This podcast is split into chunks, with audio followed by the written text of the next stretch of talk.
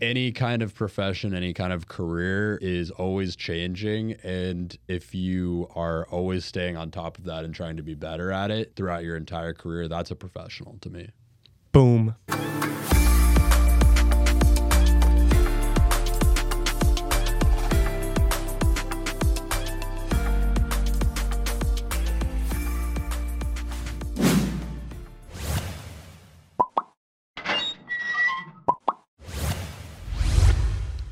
Welcome to Profession Session. I'm your host, Brody Vinson, and on this show, I talk to professionals of all different types of areas and industries, whether it be corporate stars, entrepreneurs, or business owners, and just talk a little bit about what's allowed them to be successful in their respective areas so far.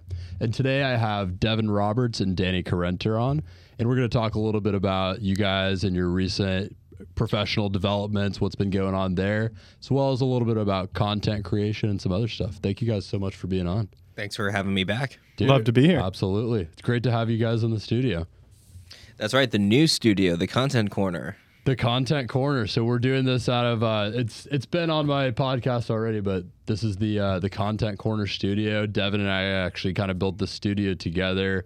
Danny, you were actually here recording ours right before we got the actual access to the room. So we recorded it in the conference room down the hall. But it's Just- great to have you here now that we built it out a little bit. Yeah, it's great. Thanks for having me. I remember I was seeing this and I was like, you know what, I kind of want to check it out. And so, um, you know, surprisingly, you know, when I was like, hey, I want to record you guys just to promote you guys, and then you were like, oh, just come by. You don't need to like pay us. That was quite generous. Um, thank you though, um, for that. And um, you know, I love it. It's um, it's cozy in here, but it's like your own little flavor, and it's very professional in how it looks. Thank you. Yeah. We wanted it to be just very, very broad, not like a very specific type of studio, because the hope is that it kind of curates a little bit of a content creation culture more so in the Orlando market here downtown. And that we, we hope that more and more people come in here and do podcasts, create content, and that kind of thing. So.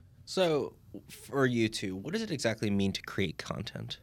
I was going to ask you both that question. Thanks for kicking that off. Oh, Um, my bad. No, no, that's perfect. I I really wanted to talk about that actually. To me, I mean, I think you could start out in its simplest form. I mean, you could consider really anything content. You could take a picture of this remote right here and that would technically be a piece of content.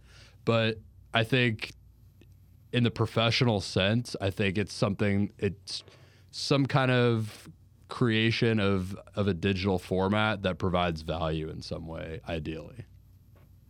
That, that's that's a pretty good de- blanket definition. Yeah, I would say just something that something that provides value in your respective area, whether it's something in your industry or something or other. How about you? What would you say, Devin? I'm going to say a, hmm, an original creation that you're putting out on social media. Yeah, Because I can't think of any content really that doesn't kind of fall into a different category that doesn't go on social media. Like if it's a commercial, right, it's almost production at that point. Or if it's a movie, it's a whole different thing. If you're making content, that's almost at like a, a social media or a, a brand account level and original content that you're creating, curating, and putting out there. So you don't think a feature film would be necessarily be considered content? Not in the same category, no, Okay. because someone couldn't come here, right? So when we say we're trying to curate the, the content creators here, like in Orlando, if someone's trying to do a feature film, that's so far from what Brody or I, or maybe even Okay. you are trying to do, that I think there's a disconnect there. What we're looking for is people who have, you know, maybe I don't want to say individual projects, but unique um, skills, projects, businesses that need to be promoted and that need to get in front of people, and content is kind of their avenue to getting there. I find that's kind of the commonality. And I would say to piggyback off of that, you know, we're seeing that this is something we talked about off air that we wanted to cover is that this concept of content just kind of becoming king right now. The way I see a lot of brands, businesses, people in respective industries blowing up, really across pretty much any industry you can imagine, is just by creating valuable content. That's kind of why I got caught up on the the value aspect of it really you're seeing people in any given industry kind of grow and and thrive and kind of almost create a shortcut for success in their in their area by just delivering valuable content in mass. So I think that's really why we wanted to create this is just a, a place for people to be able to do that and and kind of help them get over that learning curve.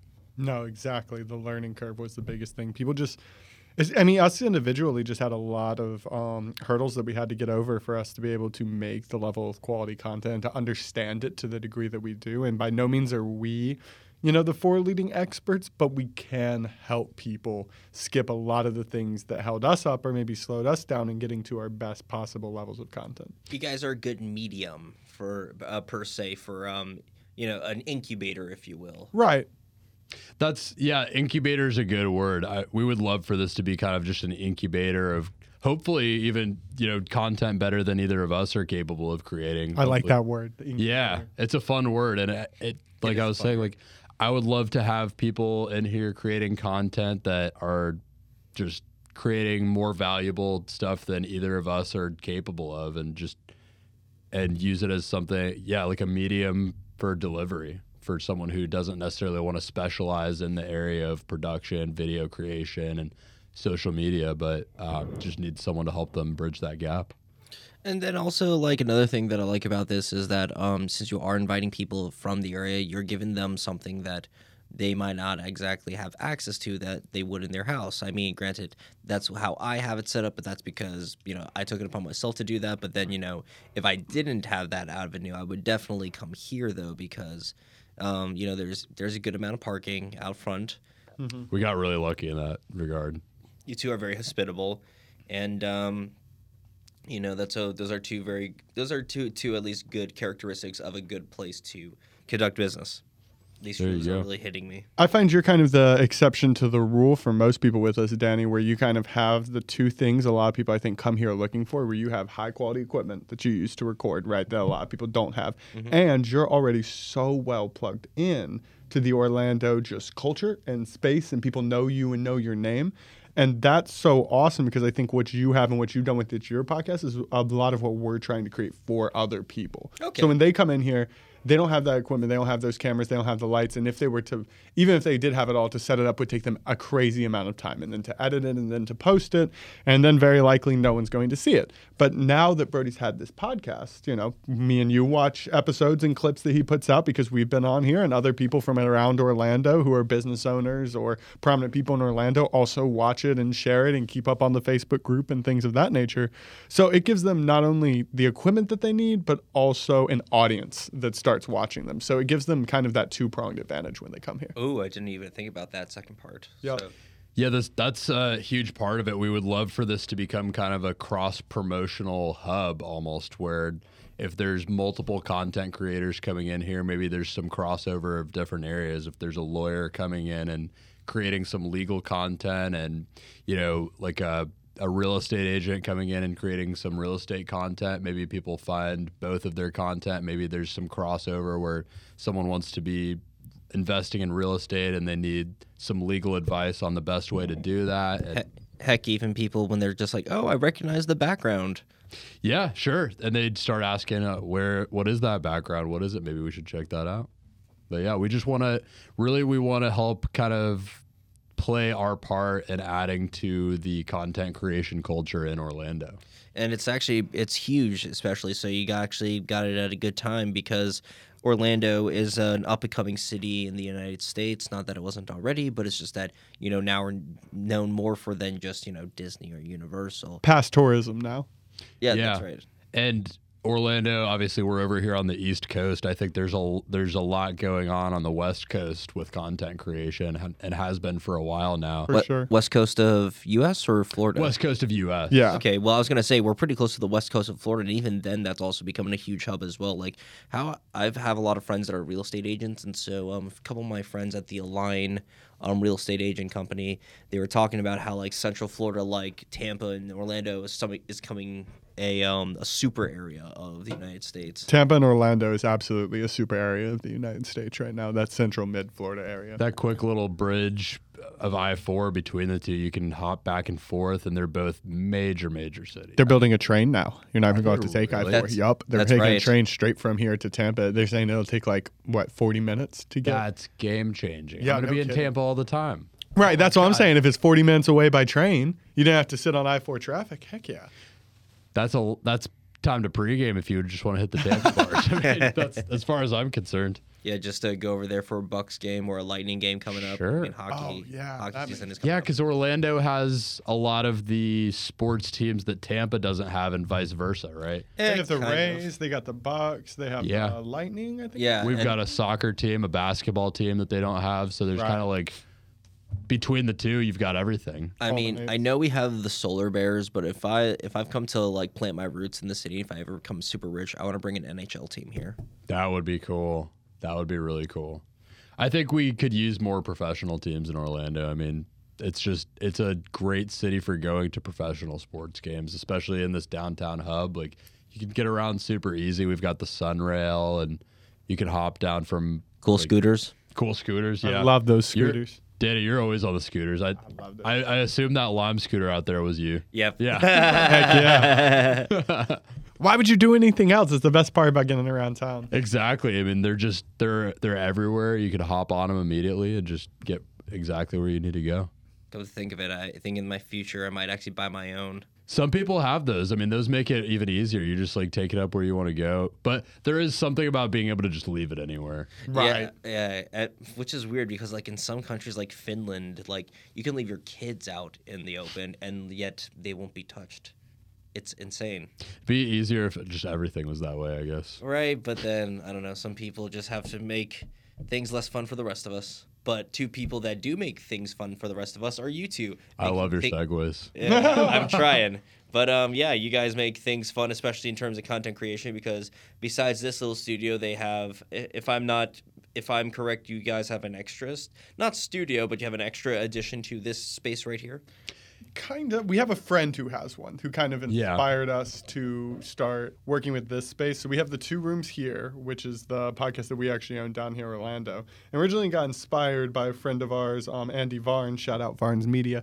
Um, who He's been on the podcast a couple times. Yeah, well. I think I was on the last episode with him, and he built And one click up in this link up here to get to his interview. Yeah, right up here somewhere.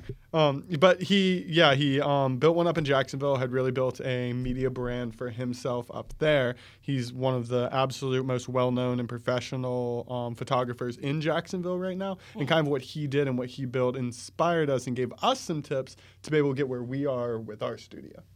Yeah, so don't ever give us too much credit because we got to shortcut pretty much everything with this studio. Right. Andy- we learned from Andy one of the it best for sure. I Yeah. mean, everybody had to learn. There had to be the first person that learned that one thing that you guys are learning right now. Yeah, So- in, in our group, that's definitely him and Eli for sure. But uh, yeah, it's kind of makes me think of like you know we all we know all these plants nowadays are poisonous, but that's only because somebody had to mess up and find out the hard way. Yeah, there's certain things in life that you have to wonder, like, how did someone discover that? I always wonder, like, who's the guy that first milked a cow? What was that guy thinking?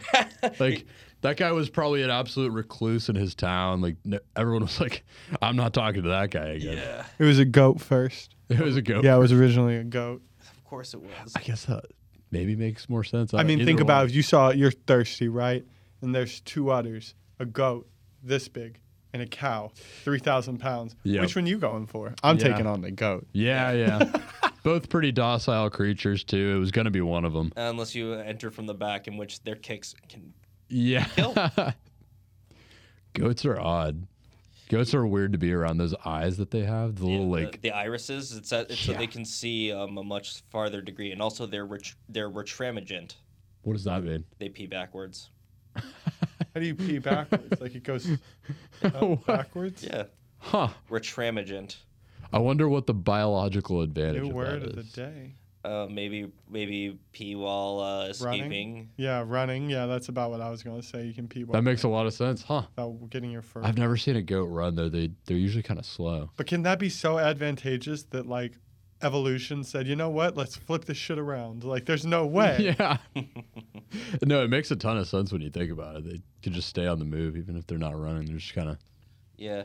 plugging and going. But being on the move is quite important, especially in today's business world, Yes. because it is all very hustle and bustle. And so, um, one thing that I do like about this um, studio is the fact that it is so compact, but at the same time, it's very it's easy to use. It's not portable per se. It's not portable, but it's just that it's convenient. There we go. That's the word I'm looking for. That's the goal. I so I do have kind of a mobile setup that I'll take if I want to record a podcast kind of in a different city or a different place or something. Mhm. And that's a whole another set of equipment and that's kind of by design because we wanted the studio to be something where all the equipment just stays in here.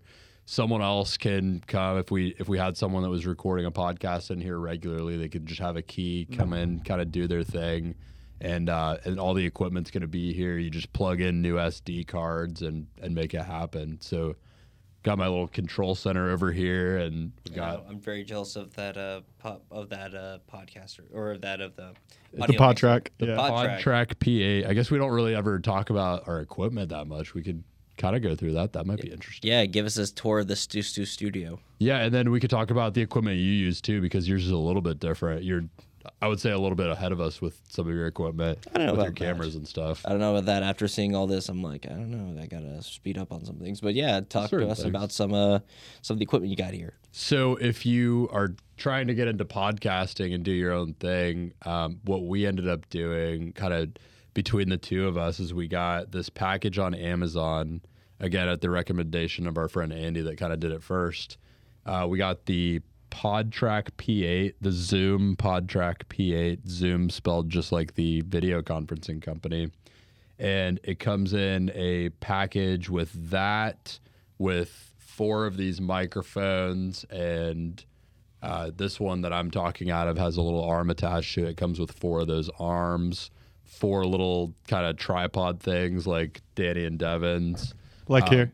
Yeah, and then all of the um, all of the cords and attachments and everything. Uh, four sets of headphones and an SD card. We got that for I want to say right around twelve hundred bucks off of Amazon. So we'd split that. Um, so that's the whole kind of audio setup. So if you're doing just audio, that covers you right there. And then um, as far as we're actually recording on Danny's cameras right now because they're a little bit better. That makes that easier to show these though. But yeah, yeah, that's kind of convenient there. So the, we, these are both uh, Canon EOS 70Ds. Um, the thing I like about these is they've got the little screen that flips out on the side. We actually have wall mounts on the corners of the walls of the studio, uh, just little arms coming off of the wall that are bracketed to the wall. And these just screw in, and you just throw in an SD card and hit record. Uh, we've got the Canon 50 millimeter lens on here is like 150 bucks a lens. Nifty fifty. The Nifty 50, as as Danny informed us. And the cool thing about this is it's just a very simple kind of lens. It um it records at one distance, but you can adjust the focus however you want. So it works if you're just kind of recording something stationary like a podcast. It's really crispy clear for portraits as well. Super is crisp. Very crispy clear for portraits. And so we just used one of these on each corner, just kind of keep them in place most of the time. And uh, other than that, um, I don't. It's not really going to be in frame. I guess I could get up and just kind of show it real quick. Um, No, ah, you just I talk about it. Just tell I people won't about do it. that because then I'll have to adjust the camera again. But we've got just like a TV bracketed to the wall in case we want to show something visually. Um, just a couple tables that we got on IKEA for like a hundred bucks a piece. Um, There's this one. There's this one teddy bear that IKEA sells, and it's called a Djungelskog. what is that? It's like a six foot teddy bear. I've got a That six sounds foot teddy bear before. I've done one of those terrible choice buys. Yeah, I just good. Why do you say terrible choice? Because it's a nuisance. After the first five minutes, you get the six foot teddy bear for a girl. Oh, it's so cute. And now it's just something in your way for the rest of time. I guess it is pretty massive. What you gonna do with a six foot teddy bear? Uh, I don't know. I feel like there's a lot you can do with it. You Girl, can, girlfriend's out of town. Need someone to cuddle. oh, oh, okay, good. Okay, I like the cuddling route because I was Yeah. like, be careful what you say here. But Yeah, yeah, that could have gone a really dark This is- direction, I guess. this is Djungelskog. Yeah, that's that's a little much. That is massive. It's not only six feet; it's like six feet wide too. Yeah, it's also fat. It's not six Yeah. feet like minimum. It also looks kind of menacing. Like it's. It doesn't That's not like a necessarily- nice teddy bear. Like Oh, a nice what are you talking teddy about? I think it looks like a bear in the big blue house. Yeah, that's what it looks like. It's Oh, bear in the big Like, blue the- house. Oh, I forgot about that. I love Wow, it. you smell quite delicious. Oh, what a creepy show. yeah, well, it kind of was if you like look back on it now. I guess I never thought of it as creepy when I was watching it as a kid, though. It's a, just a fun show. Yeah, but the people filming it had to think of it as creepy. That's the issue. Is you're sitting there, you're like, how did someone in editing be like, green light? Yeah, who who greenlit this? Oh, I, so I know this is a professional podcast, but since it's technically an industry, I've always wondered, you know, are editors in the porn industry ever like paid enough? Because I feel like they have to like. Because as an editor, I know for a fact you have to like go not only watch the clips, but you have to go through it every single time to make sure that everything is on point. No, they're not paid enough. I feel like they're not.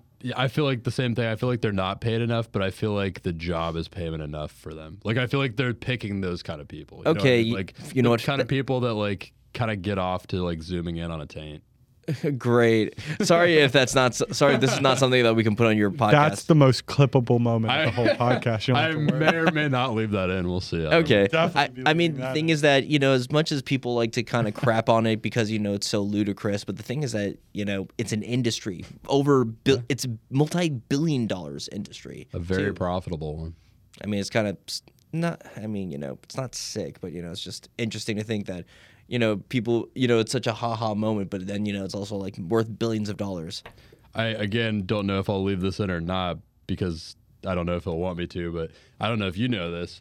Our friend Andy that we were talking about earlier actually got approached to shoot porn one time and he ended up saying no because he was just like like they offered him what was a lot of money for him at the time. He's the photographer we were talking about. Mm-hmm. He got approached to shoot porn one time and he was just like damn, that's a lot of money, but I don't think I want my career to take that direction right now. Like, Yeah. it's just not like necessarily the direction I'm trying to go. Kind of crazy. Have you ever been approached for that? Um, as as jokes, yes, but never anything like too serious. And I'm like, okay, good. The jokes do happen a lot. Like, a- few people that have come in here in the studio even are just like, what, man, you shooting porn in here? Like, what's going on? Yeah, like I don't know, or like for example, like whenever we're sitting somewhere, like when I have multiple guests, you know, I call it the podcasting couch. But then you know that's the thing. Oh, if anyone makes one of those jokes, I'm like, oh, so you really have only seen a camera one place in your whole life? Like, Yeah. That's there's- interesting. Yeah. it's like if you see a camera lying, you're like, wow, casting couch. I'm like, you absolutely need to We get know off where your Pornhub, mind's right? Yeah, on a different note, though, yeah.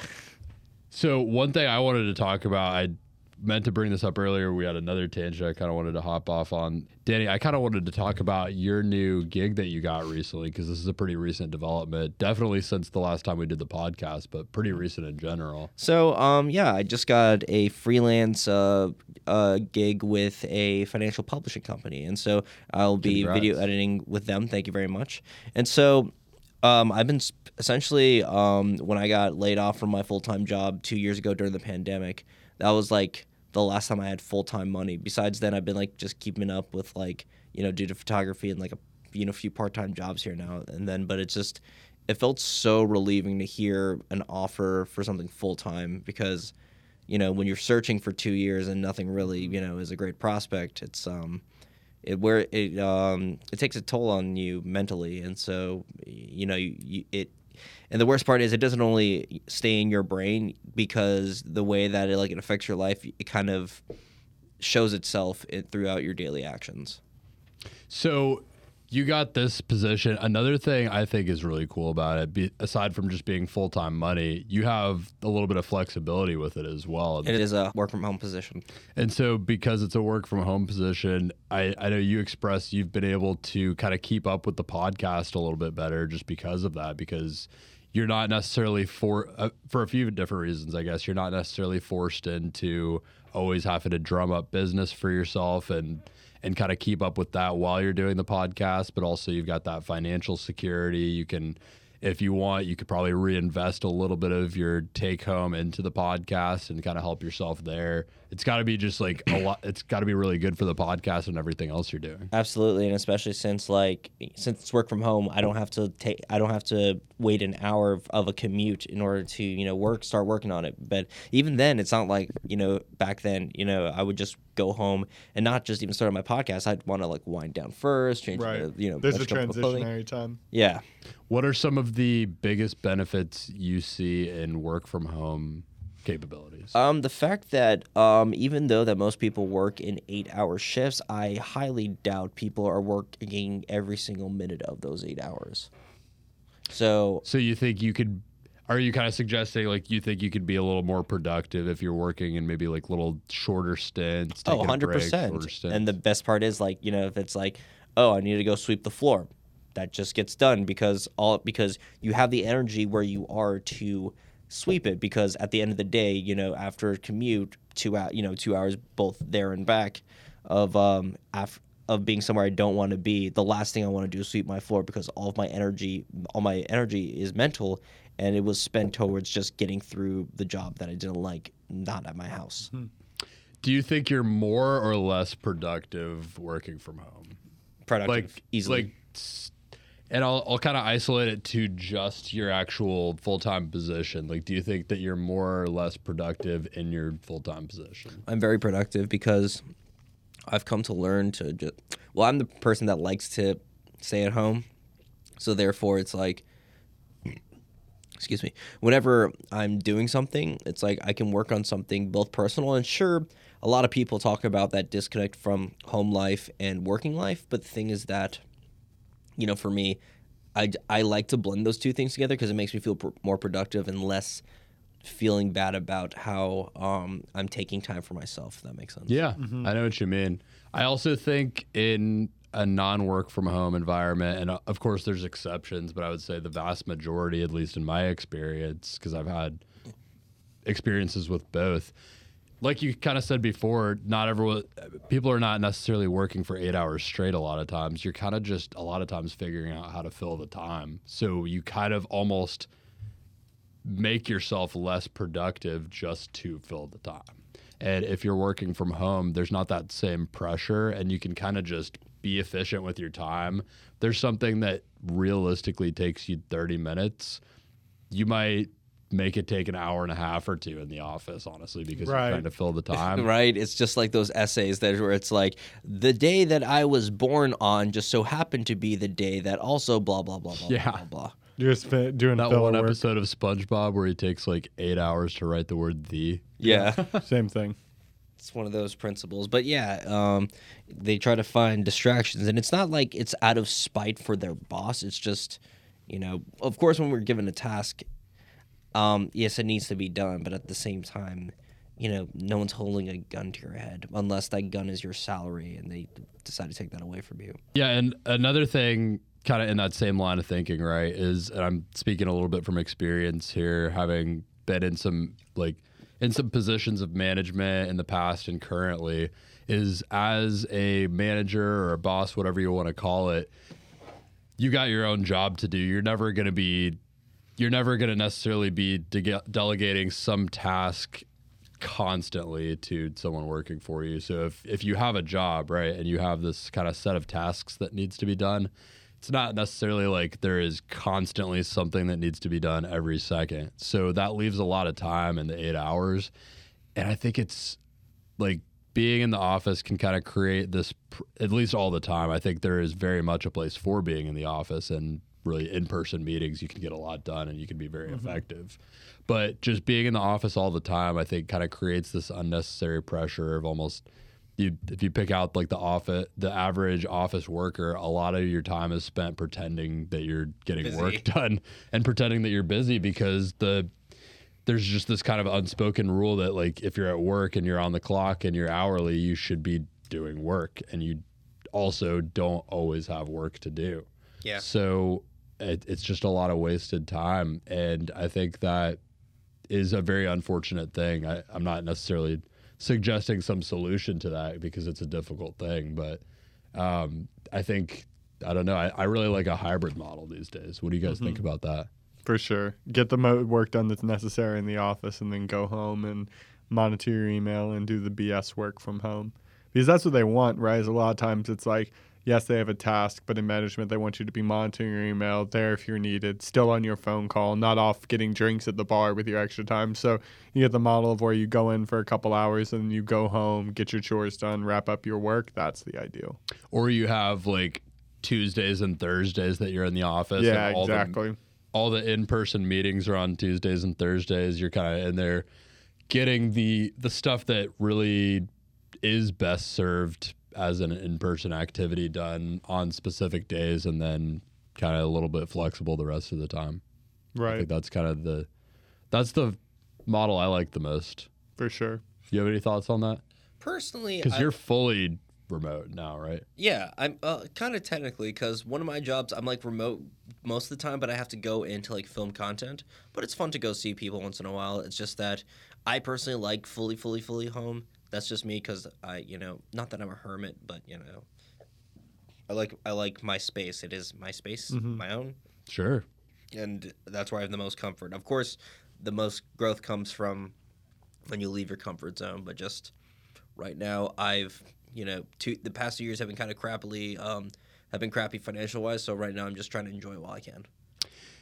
I am. I was very glad to hear that you got this position though, because it sounds like you're in just a great financial position between like the the various gigs and things that you have going on collectively and the podcast. It seems like it's it's just going to bring a lot of growth for you in general. I appreciate it. Thank you very much, Brody. Thank you. And um, yes, thank you about that. It's just, um, you know, sure they say money can't solve all problems. Well, they can solve a lot of my problems right now. yeah. Damn right. Very true. And uh, speaking of new gigs and new opportunities, Devin, I wanted to cover yours as well because yeah, I feel like I've been talking about me the entire time. Let's get the co-owner of the studio. Yeah. So, Devin, tell us a little bit about your most recent promotion because pretty much every time we talk, you've got a new promotion or a new facet of your job. Yeah, yeah. At this point, I can't even keep up with it. They just give me new tasks and add to the title. Um, but at this point, hopefully they add to the pay too. yeah, yeah. So pay's been great, but uh, I'm now a sales enablement training manager, which essentially means that my job is to take classes from um, the like when they get in new classes of people who they intend to hire. I take them to two to three weeks worth of a training process where they learn the way we sell things, learn the ways we talk to people, learn the technical aspects of solar and our panels and the things that we do.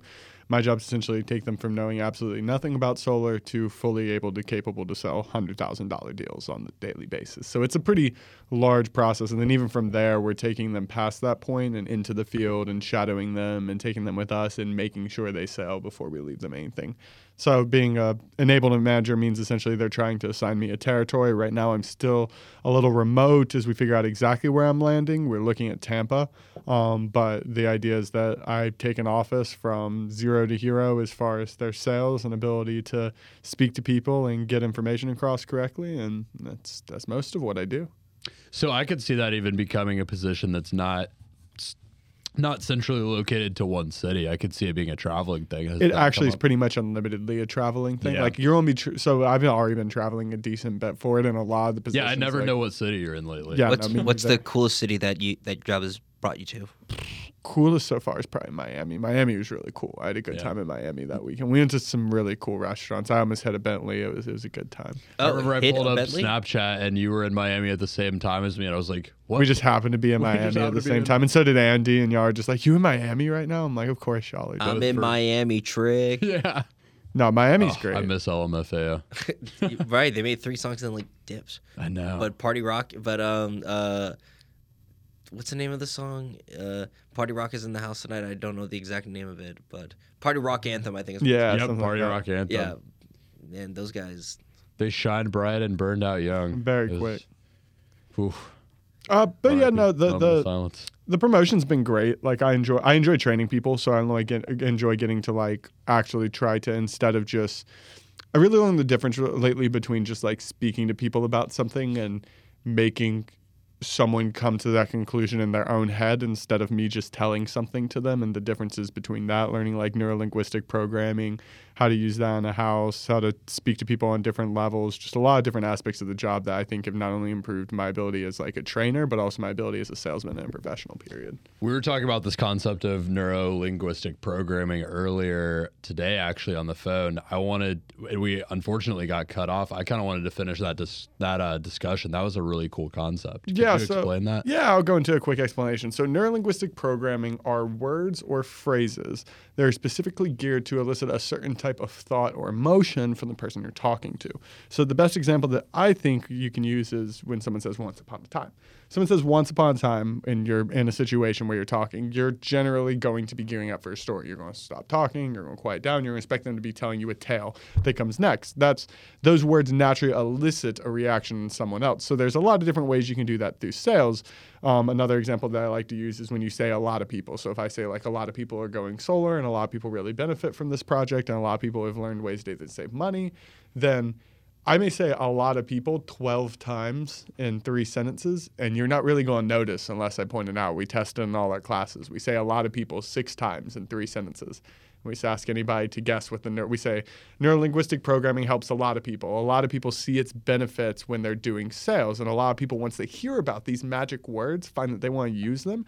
And a lot of people are seeing the benefits from them even till today you guys know any of these magic words? They sit there and they're like, no, no idea. What are you talking about? And we're like, a lot of people know these words and they won't hear them. Yeah. Because it's uh, neurolinguistic programming. It's meant, it, we're not speaking to your conscience, we're speaking to your subconscious to gear it up to receive certain types of information.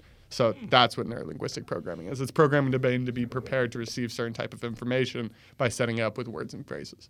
This is very timely too, and I was starting to tell you about this on our call earlier before we got cut off. But in my so in my uh, one of the classes I'm taking for my MBA program right now is organizational behavior and management. And we actually just last night were talking about this concept of talking about the concept of influence and how to how to have influence in a positive way in an organization as a manager. What And- does influence mean to you? Influence to me means the ability to create action in one way or the other, I would say. The ability to create action that might not have been present before. So if you have an action that you would like to promote um, as a manager, if you want more sales in the sales department, you could curate your ability to have influence over sales being being created in a lot of creative different ways. And that's probably something David could talk about better than I can being in the sales arena. But I, I would say my kind of concept of influence is the ability to create actions that are desired by you or someone else or in an organization like we're kind of talking about in my class. Got it. But the uh, the particular part that stuck out to me a lot about talking about influence in this class was, um, I, I think it's the same concept that Devin was talking about, but my professor called them trigger phrases, and we actually started off by talking about a study with birds that they did with red robins, and these Yum. yeah. Yum. but um, there's these uh, these red robins, and they have um, they have essentially just they have a red breast. Uh, all of them do. The males, I think, all do, and they are, they're very competitive with breeding and territorial. So if a, a male with a red breast comes into another male's territory, the one in the existing territory will immediately attack him because he came into his territory. And what some scientist was able to figure out was that the actual trigger of that is the red of the breast. So they actually were able to recreate that visceral reaction and also able to remove it by bringing in a red robin with or maybe a different bird or one without the feathers or something um, and it did not get attacked and then they also just brought in red feathers by themselves and the collection of the bundle of red feathers got attacked That's exactly the kind of stuff it is. We have different little things like, like for example, in a sale, someone tells you that they want to think about it, which is something you hear in every single sale you go into. You finish uh, telling someone they should spend hundred thousand dollars today before you leave this house, and they say, "No, I want to think about it. I'll, I'll make a decision tomorrow." And you have to leave with them having made that decision, one of the first things that you do is when someone says, I want to think about it, they immediately just naturally ball up. They're immediately like, I want to think about it. And then they're on defensive mode. Like they don't want you to try to break down their wall whatsoever. So they kind of, in a way, put their hands up, right? Mentally, whether they notice it or not. So what we do when we hear that is we just respond. We say, you know, I, I hear what you're saying. That tells me you're taking this decision seriously and really just want to make the best possible decision for your home. And then we start packing up our stuff and we ask them about pizza. Um, and then they put their shoulders down and their hands come down and they stop thinking about them. And then halfway through the thing, we're like, so you know, while you're doing your research and thinking about it, and we go right back into it as if nothing ever happened. But the whole point was that we took a whole, maybe five to 10 minute section of time just to rewire their brain to bring their guard down, to give them the exact same information. But just because we know that because they said, I need to think about it, that there's a trigger in their brain now where they're on defense mode. Something that we said instead of maybe saw like red feathers, right? Put them in this defensive mode, and now we have to figure out a way to de-wire that without them noticing we're de-wiring it. And so that's a lot of what it is. Yeah, we covered. Um, so after we talked about the Red Robins, we covered like a, a case study of of people too, and it's a little outdated now. But the example that he used was about copying machines, and he kind of explained that back in the day, it was a big part of the kind of daily life of a student to have to make a lot of copies of like textbook pages from the library. So there would be these long lines Huh, we don't got to worry about that. no, you, nowadays you could just scan it with your phone and you're you're gravy, or you could just get the digital copy. I was gonna say it's probably online already. Exactly, it's probably online already. It's probably on Chegg or Quizlet. Shout out Quizlet and Chegg, getting me through college. Um, hope none of my professors are listening to that, but What do they care? They probably forgot your name. very true. They probably Very even never knew your name to begin with. Let's be real. fingers crossed. But um, so there used to be these long lines in front of copy machines in the library, and so they did this study back then during that, and they they had um, like these people that they hired to be part of the study, and what they would do is they would have a stack of papers, and they would come in into a library and they would go to the front of the line and they would ask the person in the front of the line basically if they could skip the line. So they would come in and they would say, first they started out doing it just simply by saying, "Hey, can I make a copy? I have I only have 5 pages." or something like that. And they had basically a 60% success rate of being able to skip the line. So hmm. over like hundreds or thousands or something of these trials. So it started at 60%, right? And then they they lengthened the phrase a little bit and they said, "Can I make a copy of this because I'm running late?" And then they kind of ran with that and they like used all kinds of different reasonings, like any reason under the sun, like my my dog is sick, my I've got to get back home, like because this, because that, because this, because that. This sounds like Amber Heard. My dog stepped on a bee. Yeah. but like all kinds of different things. Like they like all kinds of different trials. And what they found is that adding that little phrase, adding the like reasoning behind it actually took the 60% up to above 90% in every single case. Really? And what they identified is that the trigger phrase was sim or the trigger word was simply because. Because, adding right, I was about to because is like it rewires Oh, he has a real reason. it rewires someone's brain. And the most extreme example is after they had a little bit of fun with it and just tried all these different examples, they literally tried the example of can I use the copy machine? I only have five pages because I need to make a copy, hmm. which is just just because I bet that works just as well. It works that- yeah, just as it's well. It's the because word. because of the be- yeah It's, because of the it's the because word. attempt to explain yourself that changes it more than it actually is the explanation itself. I see. I noticed that too, like in stuff that, you know, people yell at other people for stuff. It's like, I realize that because kind of makes the other person who, the one getting yelled at, makes them feel less sad or make them feel like their feelings are less hurt because there's a reasoning why they're getting yelled at rather than them just getting yelled at for the, for the other person's pleasure. Exactly. Another, while we're kind of on the subject, another quick takeaway from this kind of talk about influence is we talked about the different kind of genres or ways to exert influence in different ways.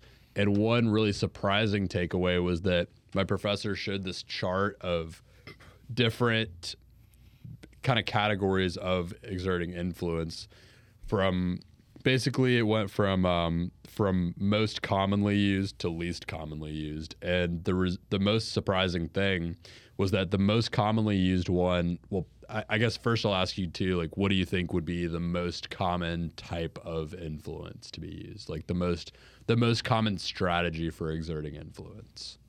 Military. Hmm. It's a hard question because it's it's hard to ask it in a way that kind It doesn't reveal the answer. right? reveals the answer I'm looking for, but I'm just kind of curious, like as a lead in. Yeah, maybe body language. That would be that'd be my guess. Okay, I'd so that. it was more along the lines of like like so the most commonly used was rational thinking. So like like logical rational thinking. So kind of explaining it in logical terms. Was the most commonly attempted one? So if you're trying to persuade someone of something, kind of explaining your reasoning logically and in rational terms was the most common way of trying to influence someone. And the least common was this uh, category of inspirationally. So trying to just inspire someone to take some kind of action. Hmm. So rational logical thinking at the top most commonly used inspiration as least commonly used. And the point he was trying to make was that a lot of managers get this wrong right? So the rational and logical thinking actually had one of the lowest scores for actually being effective That's what I was going to say. Our our logic is that rational um, sales are almost useless. No one makes a decision rationally, no matter how much they want to pretend like they do. I've ran into so many people who think they make decisions rationally, who think they're they're an engineer, they know everything about how things work, they have a rational mind, they never show emotions with their family, they're just that type of guy. And I'll ask about their dog for 20 minutes and they have a whole different attitude just because that it's an uh, it's an emotional thing, it's a trust thing. Pretty much every exertion of influence every time you're trying to um, enforce what you want done or your will onto somebody else it's an emotional transaction whether that's just you talking to your girlfriend or your family or whether that's you selling a product or whether that's you influencing business. It's all emotional. And yeah, at the you kind of made my point for me there. At the bottom of the chart the least commonly used the kind of inspirational tactic was actually by far and away the most effective. It had sure. it had a, basically a 0% resistance rate and a 90% success rate. Hmm. There was like three different categories. It was like resistance compliance and just like buy-in. Not the word they use but like actually buying in and so like compliance would mean like you do it but you're just doing it to do it Yeah. um, so it was like a 90% buy-in rate for you, kind of exerting influence in a inspiring way. And his point was that we're kind of wired to hear things in a story kind of way. We're, we we like a story. We like to hear things that way, like Devin was kind of talking about. So it's not only the least commonly used tactic, but by far the most effective. So if you take that to heart and kind of learn that and you want to create influence, hopefully in a positive way, the best thing that you can do to gain a competitive advantage in that is really try to approach it from kind of a storytelling and inspirational perspective.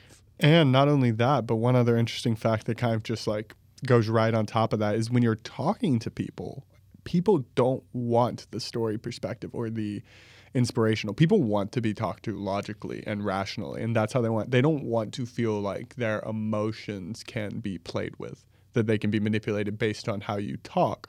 So you almost that's one thing that we find a lot throughout sales is that people will, you know, they'll want numbers, they'll want facts, they'll want specs, and that's kind of the rational side of their brain talking, and that's what they want.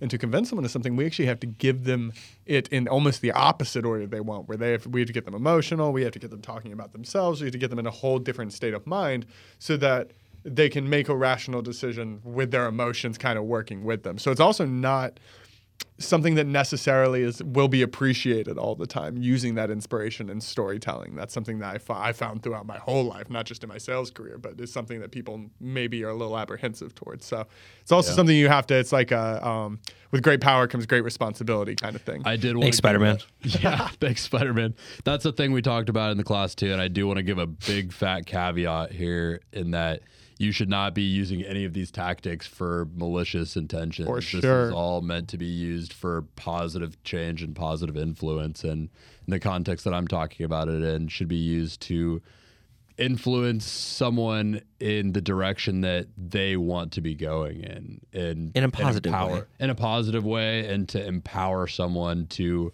create the kind of change that they would like to create and it was kind of from the management perspective and it's one of the one of the strongest levers that you can pull as a manager or as a leader is kind of pushing people in a positive direction that they're trying to move in by kind of empowering them in that way and and creating that influence. It's all about being genuine. The way you say things is important, but as long as the message you're trying to entail is genuine and honest. Uh, If you become the type of person that'll just tell any story to get someone to react the way you want, then you kind of get this I want to say a reputation for that, but people BS meter becomes much higher. Like in sales, you walk into someone's house and their BS meter is through the absolute roof, right? They're just waiting, looking for you to find anything that seems dishonest or or sketchy. And people will get that way with you too. So you learn that doing it in a way that's positive, that's honest, that's for the other person's best interest winds up being actually the most effective way to get done. Yeah. Kind of reminds me of the boy that cries wolf. Right.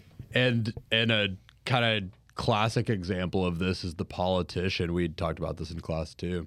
Is the the politician that just kind of brings up some story of someone they met on the campaign trail, like This person I met in Ohio who told me Marion, Ohio, and like I can tell any story they want attached to the end of that. Ohio, on her on her uh, potato farm, like.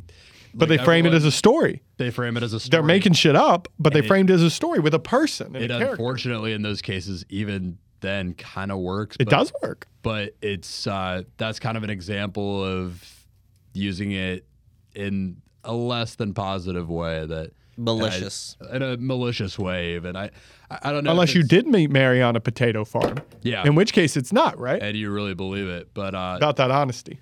but yeah it's good point it's about that honesty and the genuineness you Gen- gotta be oh, genuine about it Genuinity. um, huge point there. We've talked about this before. You should, in my opinion at least, you should never be selling something you don't fully believe in. 100%. Yeah. What are some other kind of sales tactics and like some of the main things that you try to convey to the people that you're training at these various locations that might not come as naturally, maybe even things that are counterintuitive, just some things that really set you apart in the world of sales? Uh, I definitely would say that a lot of sales are extremely counterintuitive. If you're talking specifically in sales, there's a few different ones. Like, would you expect, and a lot of this kind of fits in with the neurolinguistic programming, right? A lot of what you think you're delivering in sales or what your your customer wants to be delivered isn't what you're actually delivering. So, for example, I do solar sales, so I go in a house, and most of the time I'm attempting to give you know numbers and details about a solar system to my prospective client, right? Price and what the solar system actually does, and I'm selling a solar system. Solar system. Right, right, right. A, so, a, a solar energy production system, not like space. Yeah, that's what I was thinking. I'm like, you, Everyone- you have like the planets in a box or something. No, no, no. Like a like a photovoltaic solar Devin's system. selling real estate over on the neighboring galaxy. Working on it, working on it, man. One of those star sales, Yeah. classic. um, but no, it's about it's just about knowing what you're actually selling. So again, you're, those are like the service level things, but we don't sell like our logic is we don't sell solar panels. We sell peace of mind and price protection. So your electricity bill is going up all the time. We can make that stop, and we can give you peace of mind that your power will be on during a hurricane. No one actually gives a fuck about solar panels. People give a fuck about their power bill not going up and having power when um, electricity goes out. So we're not selling solar panels because you don't want solar panels. If I brought a solar panel in here and handed it to you, you wouldn't you'd be pissed at me. You want me to take it somewhere else. But if I told you that I could put solar panels on your house tonight that made so you no longer had a power bill, you'd probably be excited. So we a lot of people go in um, to a sales situation, they give information, facts, and a price. And are curious why the other person doesn't want their product because they have a good product. But really, you have to go in there knowing what you're selling, and then not only that, but believing in it. We talk about that so much as believing in it. And then the biggest one is just teaching people how to take their belief in their product or what they're doing and put it into someone else. So we talk about how much you having to believe in it is so important. And I've brought that up so many times, but through training, what I've learned is the reason for that isn't only because it motivates you, it makes you more likable, it makes you more energetic, but it also is impossible to make someone else feel that way if you don't already feel that way to begin with. So by like one of my favorite neurolinguistic programming phrases again would be like, I like you, Brody, you're like me. That's one of the best ones that could possibly be. And people like us, when they see something like this, you know, they absolutely want to hear a little bit more about it, try to take advantage of it, save some money because they're, you know, money minded like you and I are. Now, not only have I made said I like you, I've said you're like me, which makes it similar. I've shown that I like this. I've said other people like this, all in about a sentence. They're just telling you people would like to take advantage of this. We had another case study last night in my class about that one right there, that I like you. There was a car salesman for Ford, I want to say, that broke all kinds of records, like like smashed all kinds of records consecutively because he would do this thing where every time someone bought a car from him, once a year, like for every person, he would send them a card in the mail, like a physical card in the mail that said simply, I like you, Joe. and like he just had the best return rate of anyone. People ca- Really? just would come back and buy cars from him I'm because The- surprised. people like to be liked by people. The number one salesman in Momentum, he says, when you and he worked in my office, makes almost four hundred thousand dollars a year doing what he does. Um, he's trick to making so many sales more than anyone else in company history. He does the sale the exact same way, wraps up the exact same way, got a little more grit in a house. But really, what is for him is it's follow up. He calls them once a month and invites them to whatever holiday party he's having. All, all his customers. He literally follows up with them with an email or a call or text once a month. Hey, we're doing New Year's Eve or um, New Year's, yeah, New Year's Eve, everyone comes to the neighborhood, blows off fireworks. Feel free to stop by with the family. They probably won't. Actually, 99 out of 100 of them are not even going to consider it. But the fact that they got that invite, they got that text, hey, how's it going? Hey, what's going on with your system? Is there anything I can do to help? puts a different level of personable on it. And we've seen, you know, customers who will have major anger toward toward a different representative We'll have this guy call him. He'll just talk to him completely normally, nothing special, just actually care for five minutes and completely dissipate their attitudes or anger. So it really is that follow up and that, you know, being genuine that makes a big difference. Yeah, I love that. That's awesome. Yeah. I think that's Oh. one of um, the most confusing parts about sales for people, at least in the the the realm that I am, is people come in with predispositions of what actually it takes to be a quality salesman, which kind of comes with being a quality communicator. And it just comes down to being honest, genuine, and actually believing in what you're doing instead of being sleazy and lying and just trying to make money. The best salesmen are the ones who are completely honest, for sure. I love that.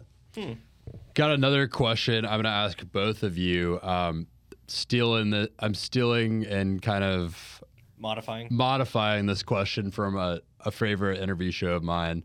But Danny, I'll ask you first. What has been the most persistent thought on your mind as it pertains to your career lately?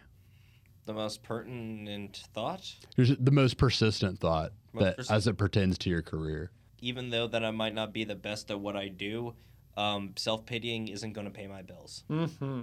I love that. I love that. Absolutely. Preach that. Doing something about it. And I think you're pretty fantastic at it, Dan. Oh, I Yeah, appreciate it. Thank you so absolutely. much, Devin. Absolutely. Thank you, you too. What about you, Devin?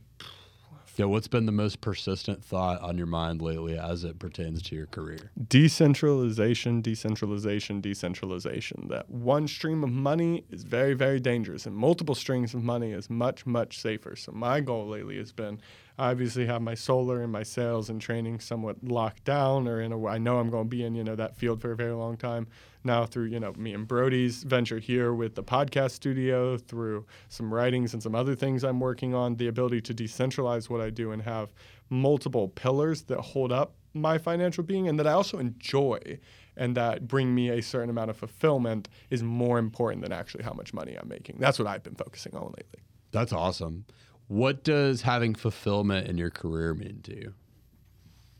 Uh, fulfillment for me, probably as far as in my career, just means honestly, fulfillment in career for me is an ability to continue to scale and make more money and drum up more business, and no one can tell me no. It really is that simple. Like if I could consistently scale, you know, bringing people in the studio, selling solar, uh, making people buy books, whatever it wound up being, and there's no one that can fire me, and there's no one that can tell me I have to stop doing it, and there's no person above me, that's when I will feel that my career is absolutely kind of at that point. But so for me, that's I don't want to say necessarily what I'm working toward in the short term because you know I love what I do and I love where I am.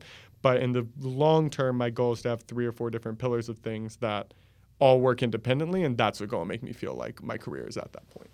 When you get to that point of being fulfilled, what's next? Uh, go hang out in a third world country, helping out and writing books. Cool. Yeah. Cool. sure. Danny, what fulfills you in your career? What fulfills me? Hmm.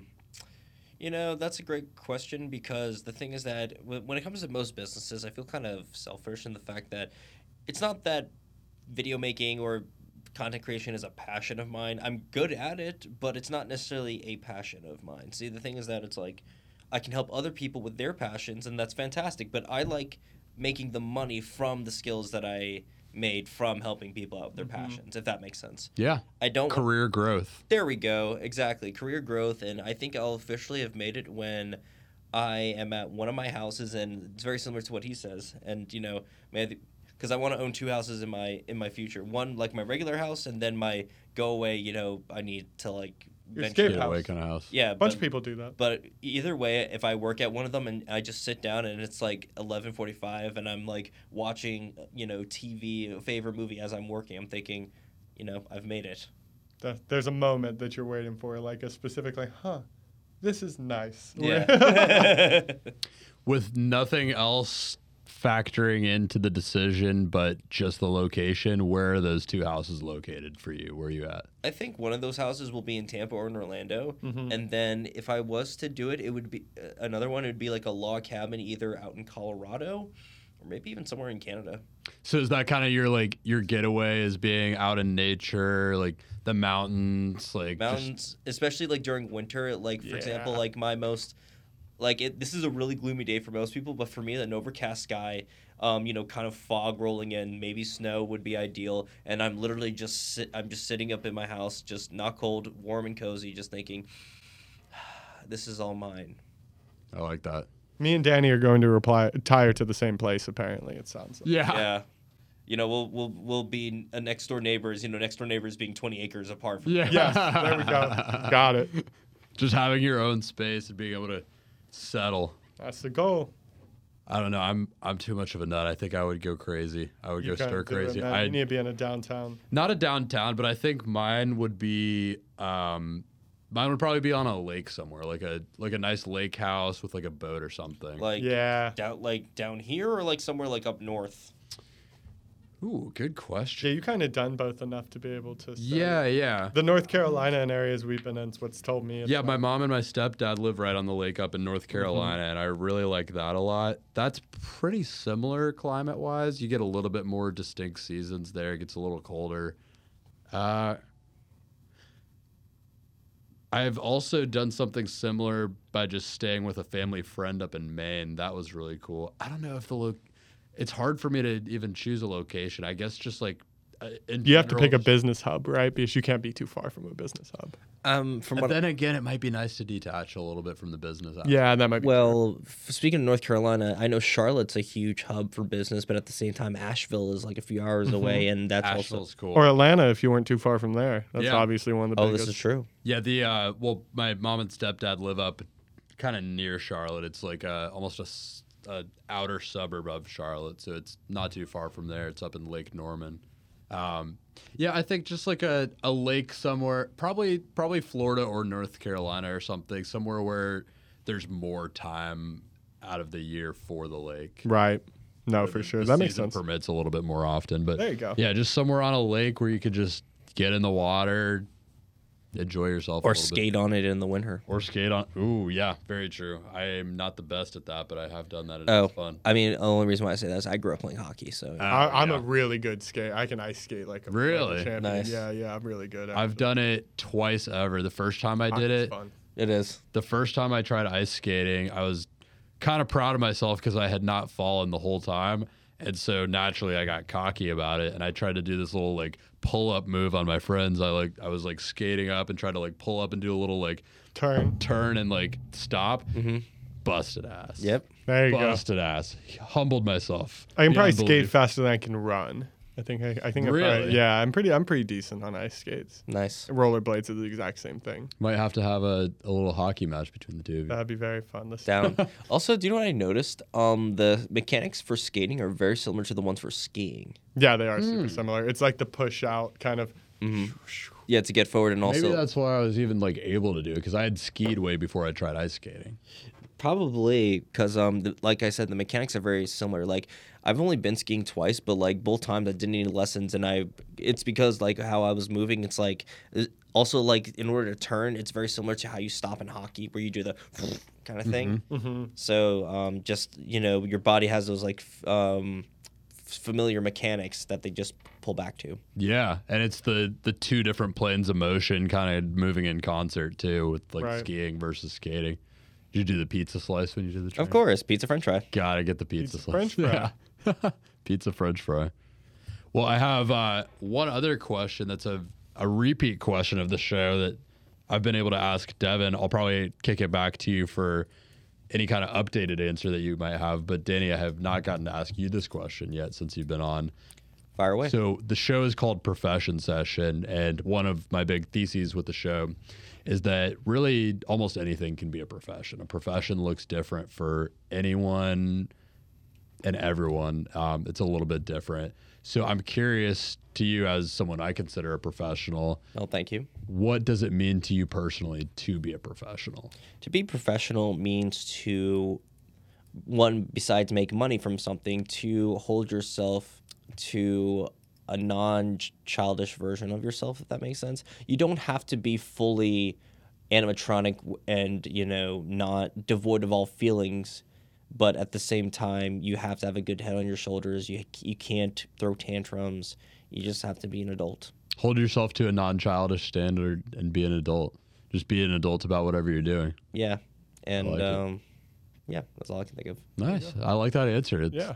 The, my favorite part about asking that question is the answer is different from everyone you ask, and it's always it always provides a unique kind of perspective about it. For mm-hmm. sure.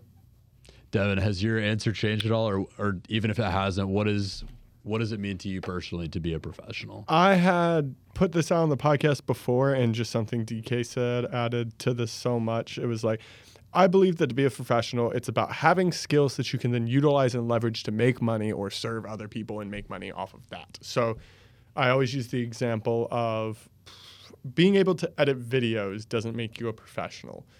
Being able to edit videos and getting paid for it doesn't be able to make you professional. Being able to edit videos so well that you will consistently be paid for that skill because you're good enough makes you a professional. So, where you kind of said you don't like content creation, you like being able to do for other people and that it actually provides you money and will inevitably actually be a career for you. I think the fact that you look at content creation that way puts you leaps and bounds ahead of most creators in the direction of being a professional because most of them see it as a creative outlet where you see it as a business. So you have the skill set that you've acquired and developed over a very long career um, to being a photographer here in Orlando. And now you're able to take those skills and use them for not only making money for yourself, but for other people who might want photographers or editors or content creators that have your same skill set. So I think that's what makes someone a professional as much as anything. well thank you very much I Devin. love that. You fall under that category for sure. well thank you i appreciate it Very cool. Any questions you guys still have, or any concepts you'd like to bring up? Not any that I can think of, but just uh, what about you? You interview professions all the time. What's your overall take on that? On being a professional, Yeah. Yeah, Brody, what do you think it means to be a professional? I think it means very simply always striving to be better at what you do in your career. At no matter what you do in your career, you could be. I, here's another example I used on the podcast before, um, not too long ago. I saw a guy on TikTok recently that is the foremost exotic shrimp breeder. Just the most random Okay. thing ever, but he's he's making a living off of it and he is trying to be the best exotic shrimp breeder. Um, so really a profession could be anything, right? It's whatever you decide to make it as long as it allows you to have a career and to grow in it. And I think being a professional to me means knowing that you always need to be progressing in that.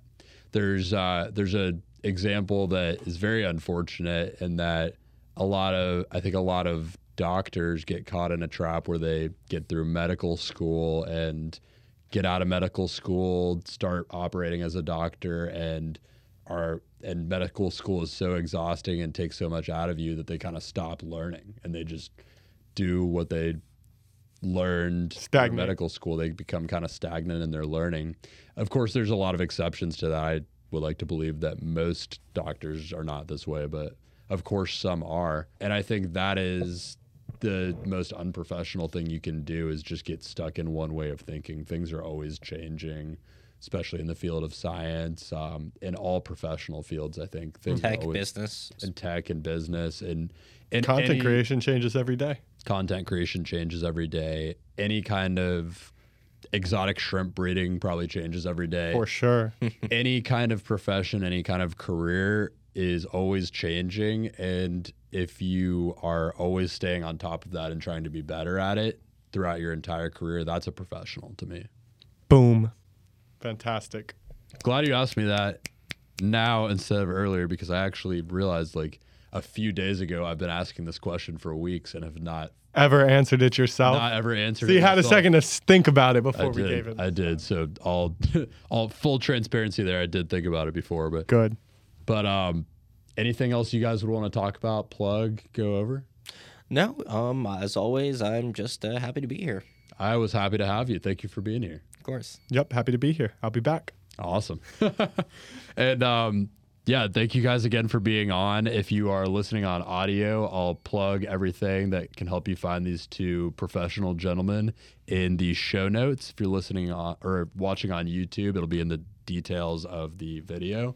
And until next time, thanks so much for tuning into Profession Session. I'm your host, Brody Vinson. Stay tuned for new episodes every week and short clips of deep dives into specific topics that I put out on different social media channels. We could be found on YouTube, Instagram, LinkedIn, Facebook, TikTok, all major podcast platforms. You can find my guest in the details of this video or podcast. And if you happen to know a young standout business owner, professional, or entrepreneur that you would think would be a good fit for profession session, DM me or get in contact with me anywhere and just let me know.